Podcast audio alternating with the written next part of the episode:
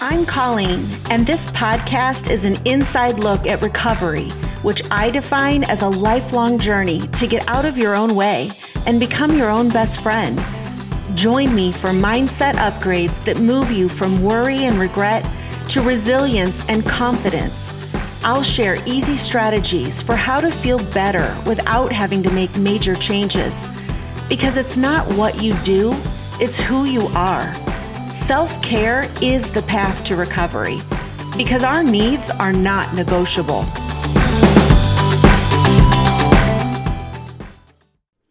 Hello, everybody. So, today we're going to be talking about contempt in marriage. Uh, if I was going to write another book, it would be How to Fix Your Marriage Without Having a Conversation with Your Spouse. Because I have been able to correct a horrible case of contempt and heal myself shocker of all shockers, within the marriage that I'm in, if you would have asked me four years ago what the chances of me not getting another divorce would be, I would have been like, there is no chance I'm going to stay. So I'm going to get into that today. But before we start, I want to invite you to take my new quick nine question quiz on how to figure out if thinking that you're an alcoholic has created a self fulfilling prophecy. So, for me and so many of us, when we realize we have a drinking problem, one of the reasons why we don't stop, drop, and deal with that immediately is because we believe that the only option we have is to quit drinking forever. Because we all live in a culture where if you have a drinking problem, then the only solution to that is to set down your drink, go directly to AA, do not pass go, do not collect $200. And we don't want to do that because it feels like an overcorrection. It feels unnecessary. Or it feels like the end of our life, the end of the party, and everything's going to have to change. And so we just put off taking any sort of action and just limp along through life with this self defeating cycle of daily drinking or binge drinking. And it is my passion at this point in life to let you know that there are other options, that that is not the case. You don't have to wait until things get so bad that you don't have a choice, nor do you have to make a permanent decision about whether or not you're ever going to drink again. You know, the top three mistakes that over drinkers make when we realize there's a problem is to identify as an alcoholic and commit to a lifetime of sobriety because we believe that we are hardwired for addiction. I have done a deep dive into the science that shows those beliefs are actually what perpetuate problematic drinking. They are not the solution.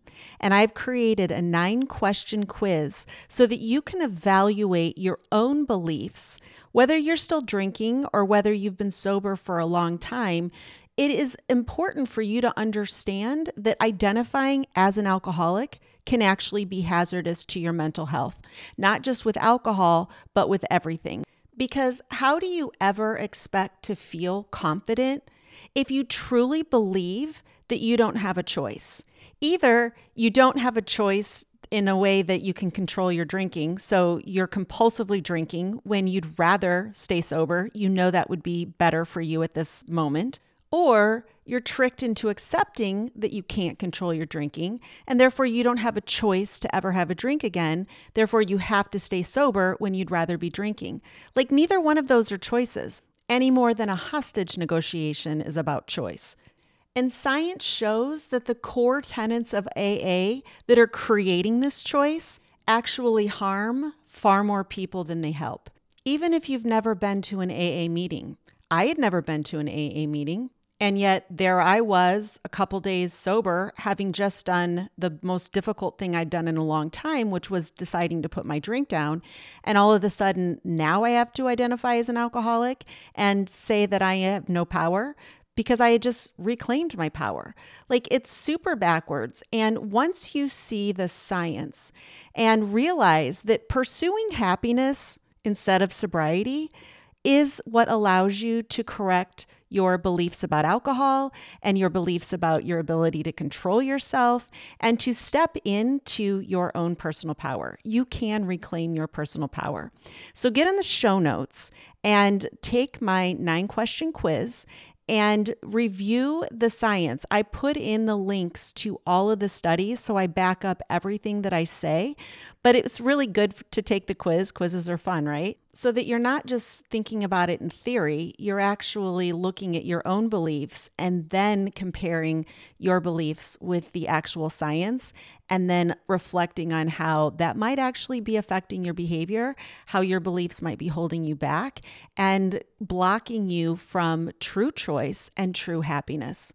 So that's in the show notes. Get in there and take my quiz. And once you see the results, you will be invited if you want to watch my full hour presentation on why pursuing happiness instead of sobriety is the only way to reclaim your power so that you can feel passionate and purposeful in your life. Because think about it truly happy people don't drink themselves into a stupor. If you're focused on happiness, you don't need to worry about sobriety because your purpose has nothing to do with alcohol. We're not in high school anymore. You don't need to identify as a drinker or a non drinker. So take the quiz, and if you find that you have a lot of limiting beliefs, sign up for my free one hour training on how to reclaim your power and move on with your life. So, as we dive into how to resolve contempt in your marriage, I'm going to paint the picture for you of where I was. A month into COVID lockdowns, I was absolutely miserable. This is April of 2020. You know, I was not only drinking every single day, um, but I was married to somebody, quite honestly, I couldn't stand. And I felt trapped and powerless in my life. I had four kids, two of them were still in high school, and I had no income of my own. But I had been through a divorce and I knew what that would look like. The four kids were mine, so they'd be coming with me, and I'd have to relinquish custody of my ability to buy gas and groceries and all the little shit that seems to add up to like a $1,000 a day. And I was angry and resentful that I was in that position again. You know, it just isn't fair. I had spent 20 years in my first marriage putting all my eggs into my husband's career basket. I was taking care of our kids and our life so he could go to work and make more money. And we were a really good team right up until we decided we hated each other. And when we split, I wanted more than anything to build a career.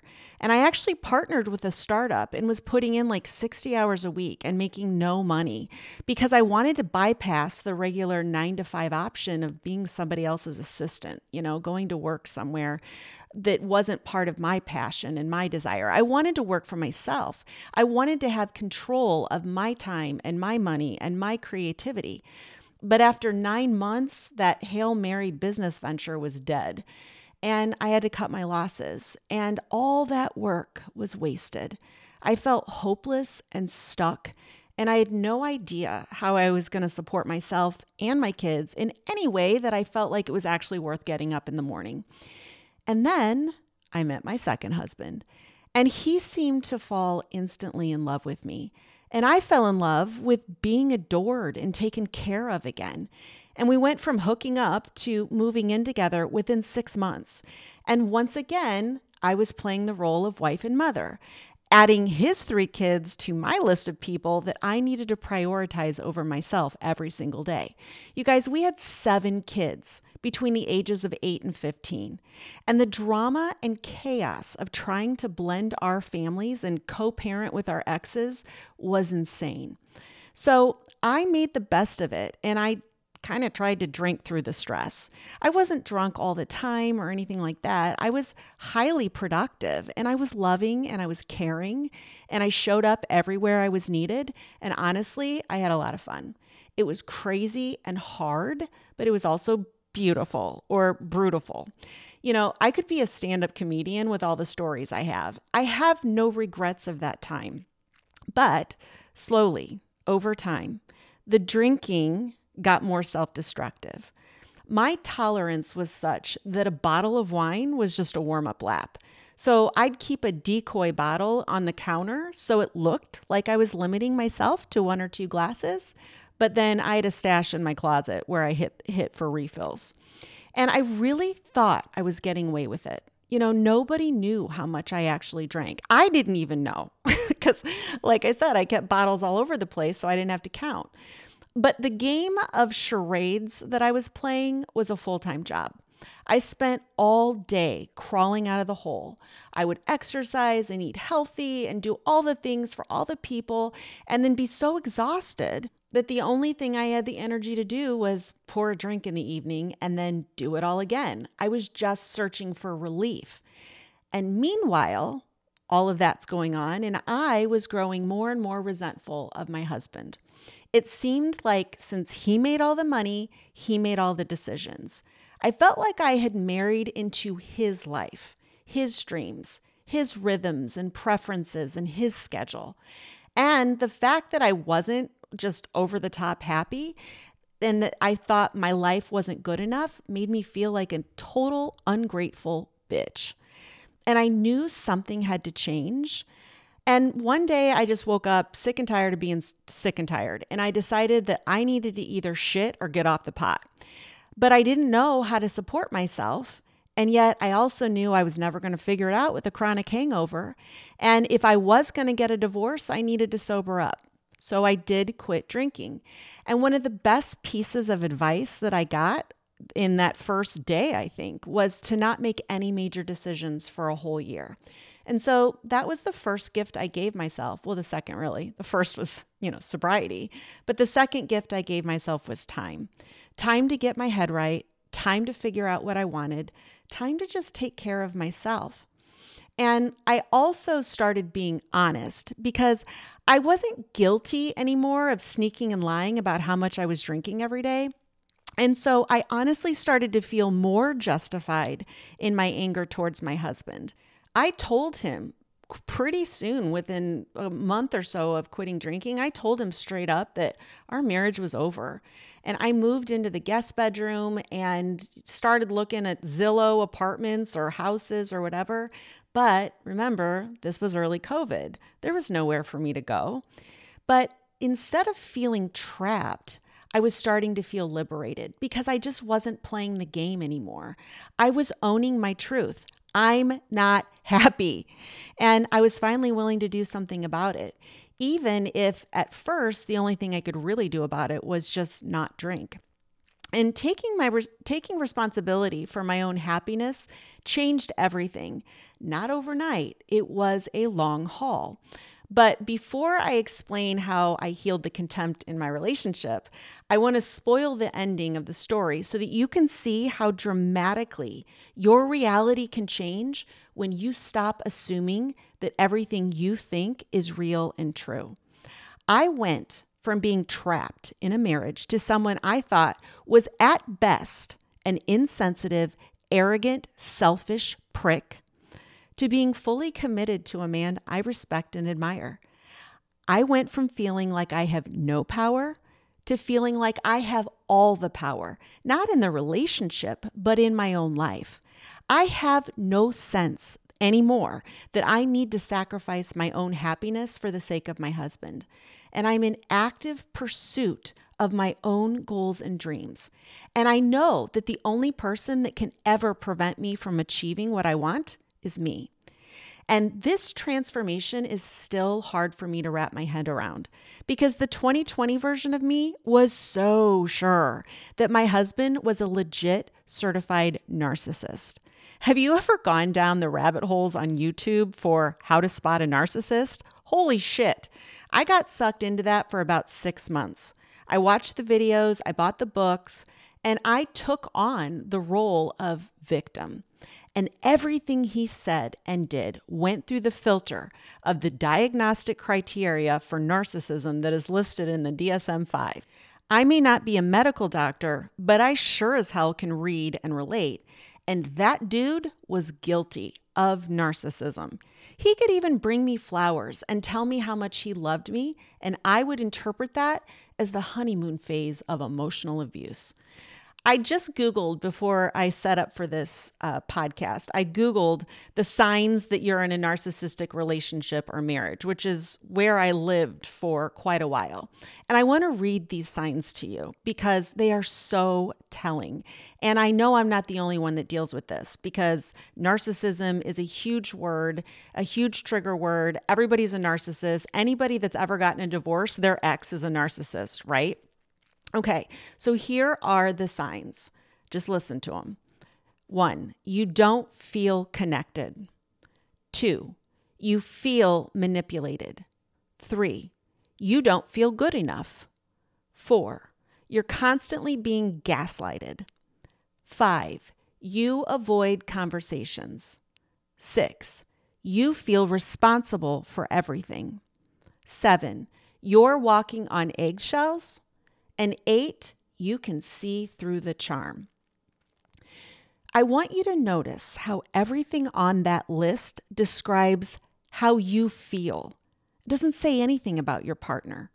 We're being taught to diagnose mental disorders in other people based on how we feel and experience the relationship. And that is crazy. That is exactly the definition of prejudice and bias and self fulfilling prophecies. These are not fair minded assessments that produce accurate information. So, the worse I felt, the more damaged it appeared my husband was. And I was feeding my brain, my psyche, a regular diet of lists and ideas just like these. I was programming myself to see him as an abuser. And so, of course, that's exactly what I saw. So it's no wonder that contempt was eating my marriage from the inside out, eating me from the inside out. Contempt is when you feel that somebody deserves to be disrespected because they're stupid or evil or damaged beyond repair. You've tried and convicted them in your own head and rendered a verdict of guilty. And the story you're telling yourself distorts your perception so that you literally can't see anything else because your nervous system now perceives that person as a threat. And according to all the experts on YouTube, the only way to escape that threat when it's narcissism is to run as far and as fast as you can because narcissism isn't curable and there's no chance of ever having a healthy relationship with a narcissist. But once I got sober and started taking better care of myself, I started showing up differently in my marriage. I realized just how much of a raging codependent I had been, how I had given away my own power at every turn, thinking that I needed my husband's permission and approval and agreement to do anything but exactly what he wanted.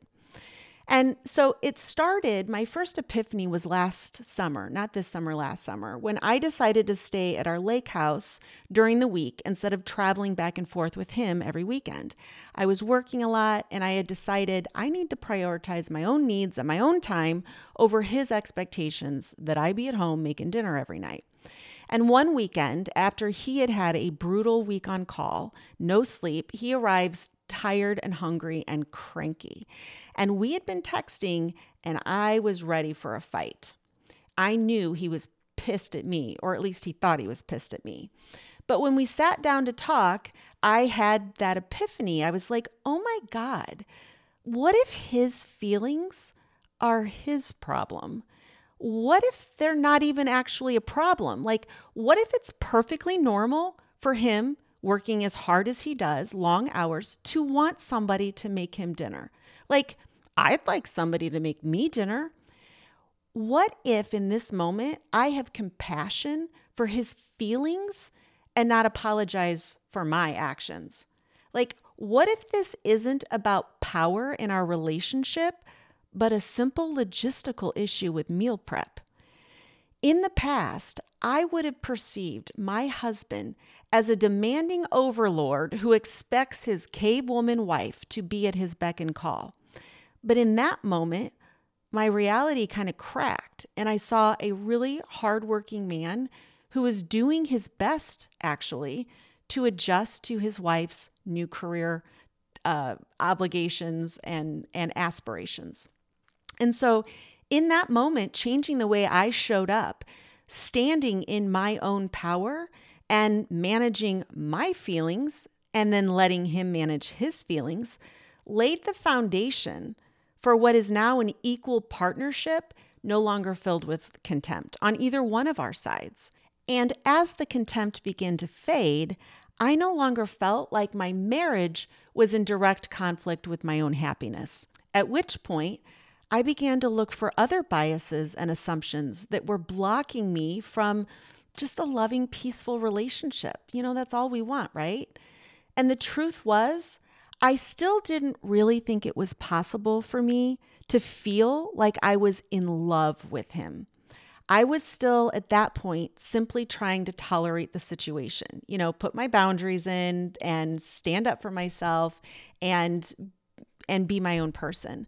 My goal at that point was to just be kind, to be polite, treat him like I, with the same dignity and respect I would a stranger in the grocery store, and then also be kind and nice to myself, just simply until I could figure out another plan. But then I had another epiphany. And that was that the essence of who my husband is was not blocking me from feeling connected to him. This wasn't about a lack of love. What was keeping me from putting both feet back into my marriage was one single idea it was a thought in my head, causing me as much trouble as a rock in my shoe. The idea was that maybe I had never really loved him in the first place. I had to come to accept the hard truth that my desperation post divorce from my first husband and my inability to support myself had fueled my attraction to him. And that had I not been in a situation where I needed him, I may not have actually chosen him as a partner. And that, my friends, was the deep, dark truth that was fueling my contempt and robbing me of my own power because I didn't want to face that. I didn't want to look at that. I didn't want to admit that. And so avoiding that required me to concoct this story that cast my husband as the villain so I could justify leaving. I didn't want to face the shame and the guilt that I had over how and why we had gotten together.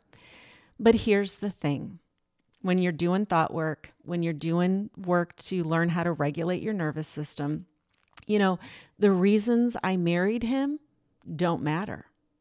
They don't even exist. At this point, they're just words in my brain, in my own imagination, causing me a hell of a lot of stress and distress. Okay? They are not thoughts in our brain, ideas in our head, are not big T, capital T truth. The only truth that mattered matters in this situation is the neutral circumstance. We're married right now. Like that's it. That's the only thing that exists in this present moment is a legal agreement between the two of us to be husband and wife. And the real truth is that there are thousands of reasons why we got together. Some were based on true desire, and others were definitely based on need. We both needed each other. He was going through a divorce as well. He needed me to set up a home for his kids. And for every dollar he contributed to our household, I contributed sweat equity. Like, it's okay. Marriage is founded on the principle of domestic partnership, you know? And over the last 10 years that we've been together, we've both done the best that we could, and we've both made mistakes. But the bottom line is that nothing has gone wrong. And I had to look at that big picture and not allow one little partial piece of what might be true, might have been true at the time, which I didn't think that at the time, right? That's only in hindsight where I'm creating this story and writing this narrative and making things mean what they didn't mean at the time. At the time, I thought I was completely in love and this is going to be the best thing ever.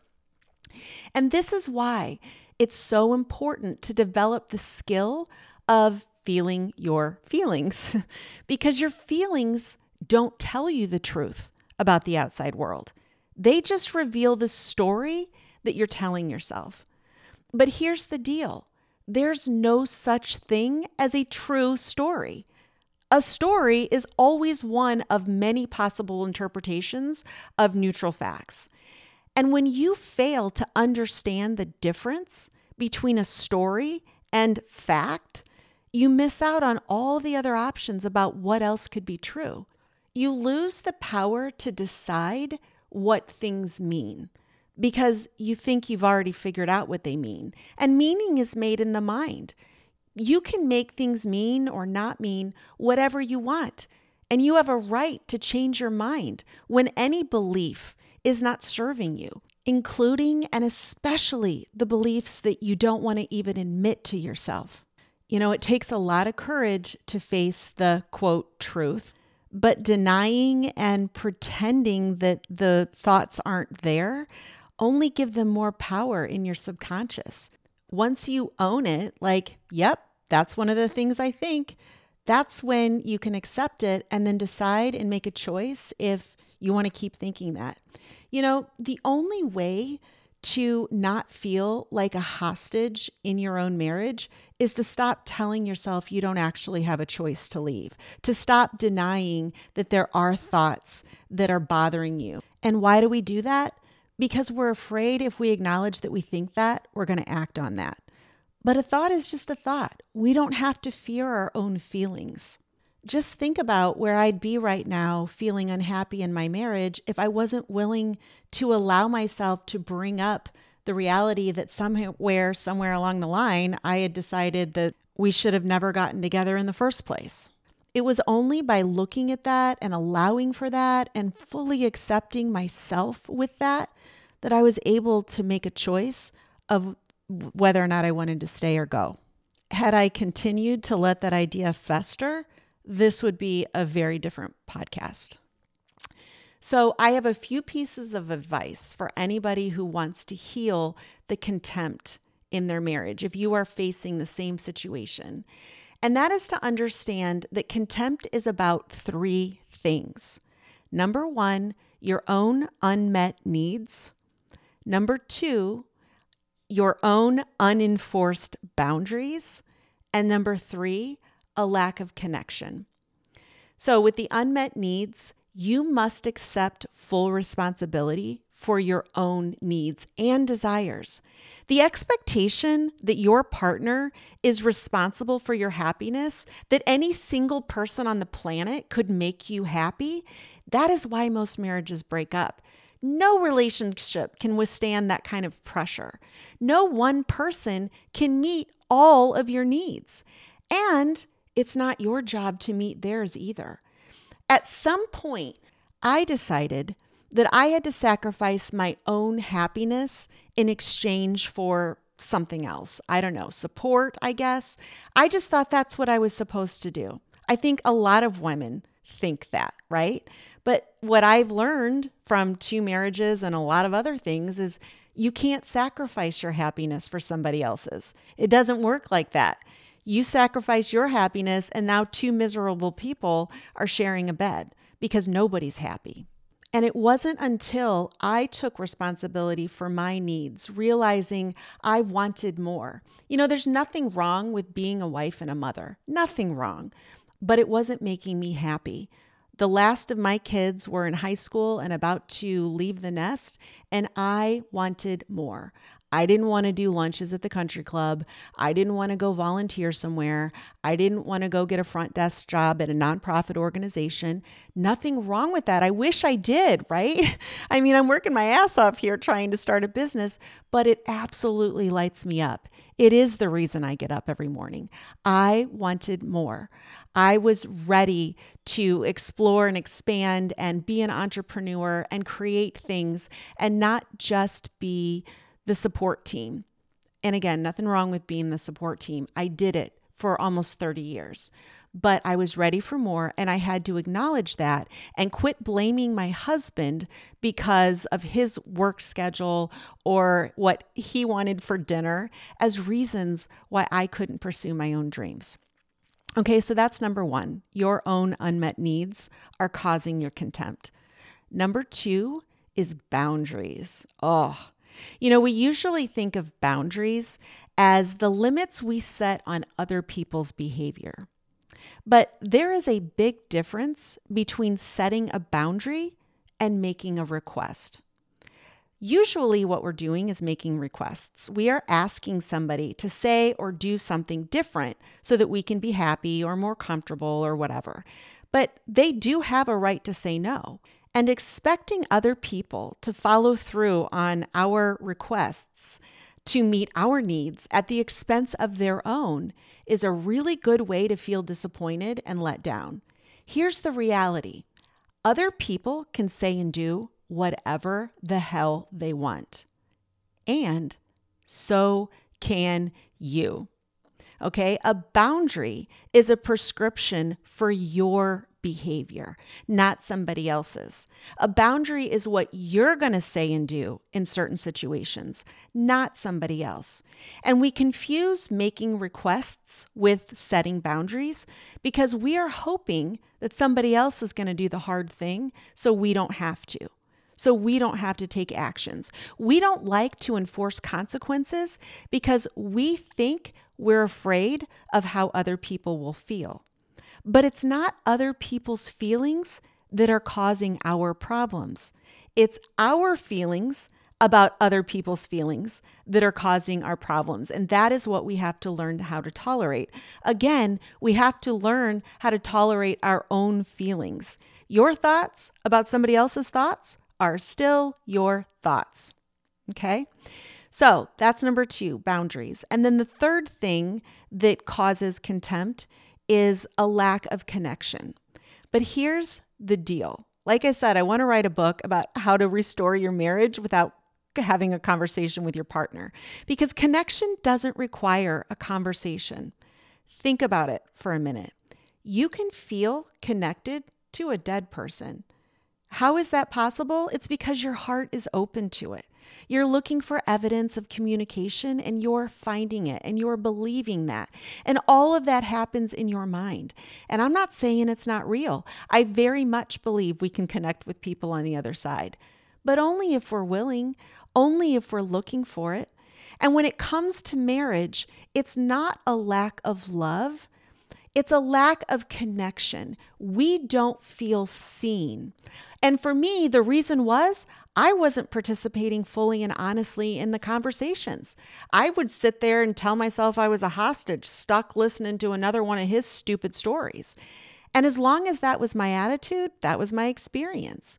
It was only when I set the intention to show up authentically, radically honest, even about the fact that I wanted to leave allowing myself to be seen by my husband, to be vulnerable, allowing him to see me and accepting his feelings about it and accepting my feelings about it and just uh, letting it be what it was. That is what created the connection. It was really a connection to myself with inside the relationship that I was actually present. And I'm not fooling myself. You know, our marriage could still end at some point. I hold no illusions of forever. I really just don't. You can make all the promises in the world to never drink again, to stay married forever, whatever, but you can also wake up tomorrow and change your damn mind. We change our minds all the time. So I hold no illusions that I've solved every problem in my relationship and now for the rest of my life, this is the happy ending I'm reporting. But what I will say is I honestly do believe that if my husband and I were ever to part ways, it would be a mutual understanding, more like we're setting each other free to pursue separate paths. It would not be because we're miserable and we're making each other miserable and that there's a lack of love or connection. It would be out of recognition that the marriage isn't capable of meeting both of our needs anymore. That's really it. And you can't have a healthy marriage if both people don't get their needs met. I mean, we have to wake up to that reality, especially ladies. Uh, I'm talking to you.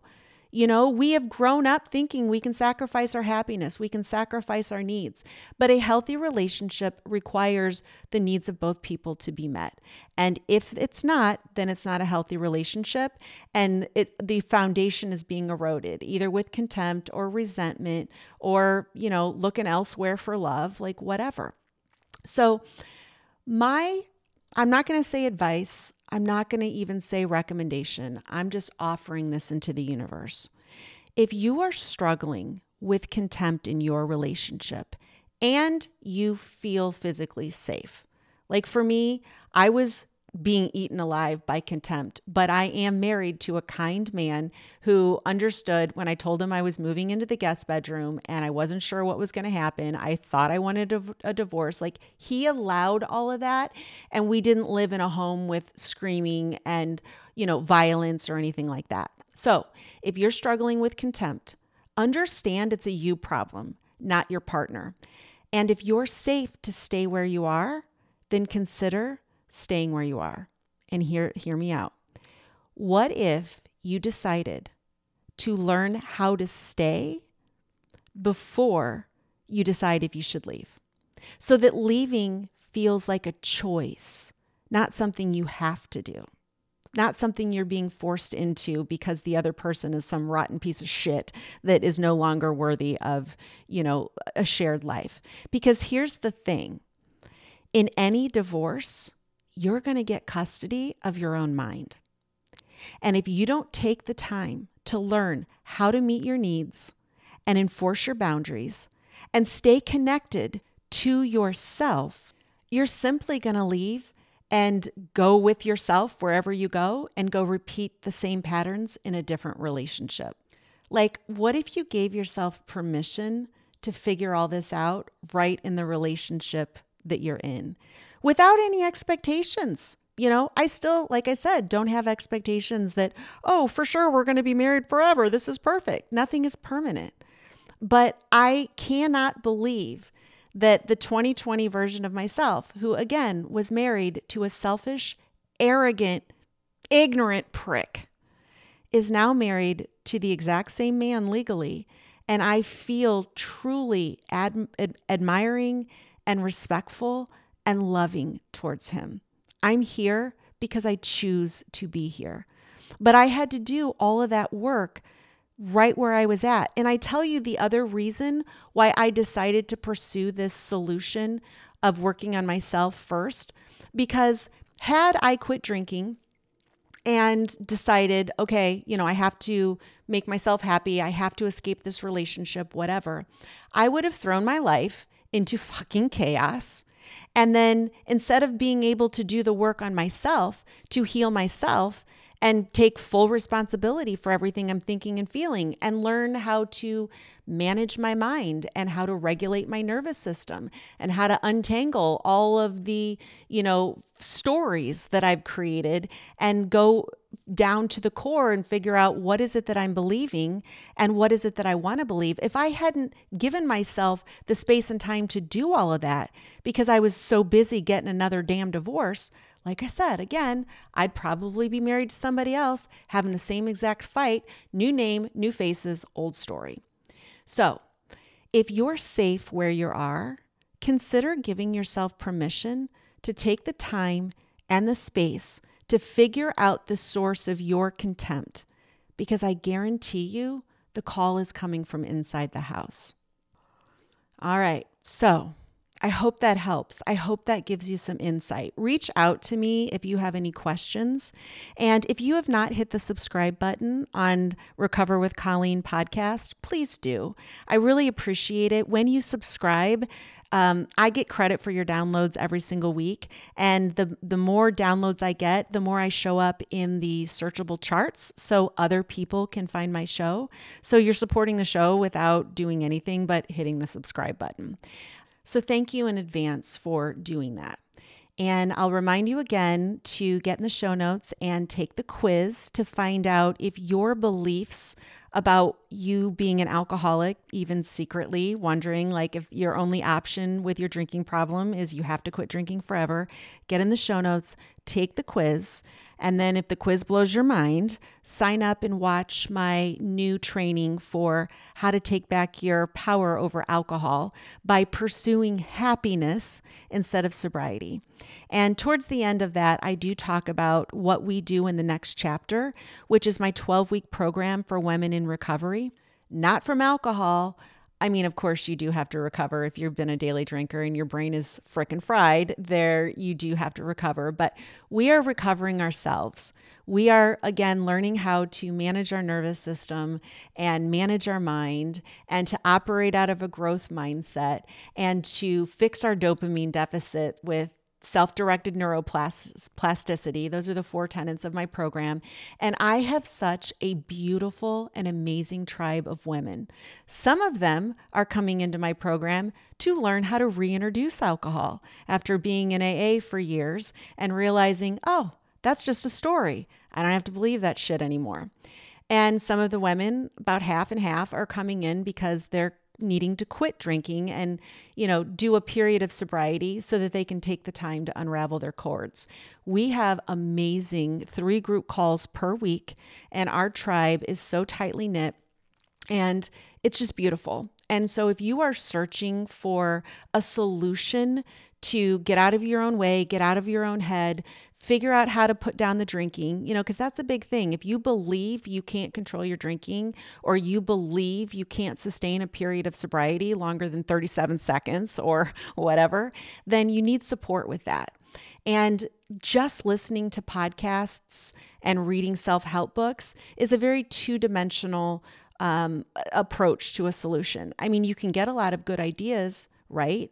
But doing mindset work is alone is like trying to do hair and makeup without a mirror.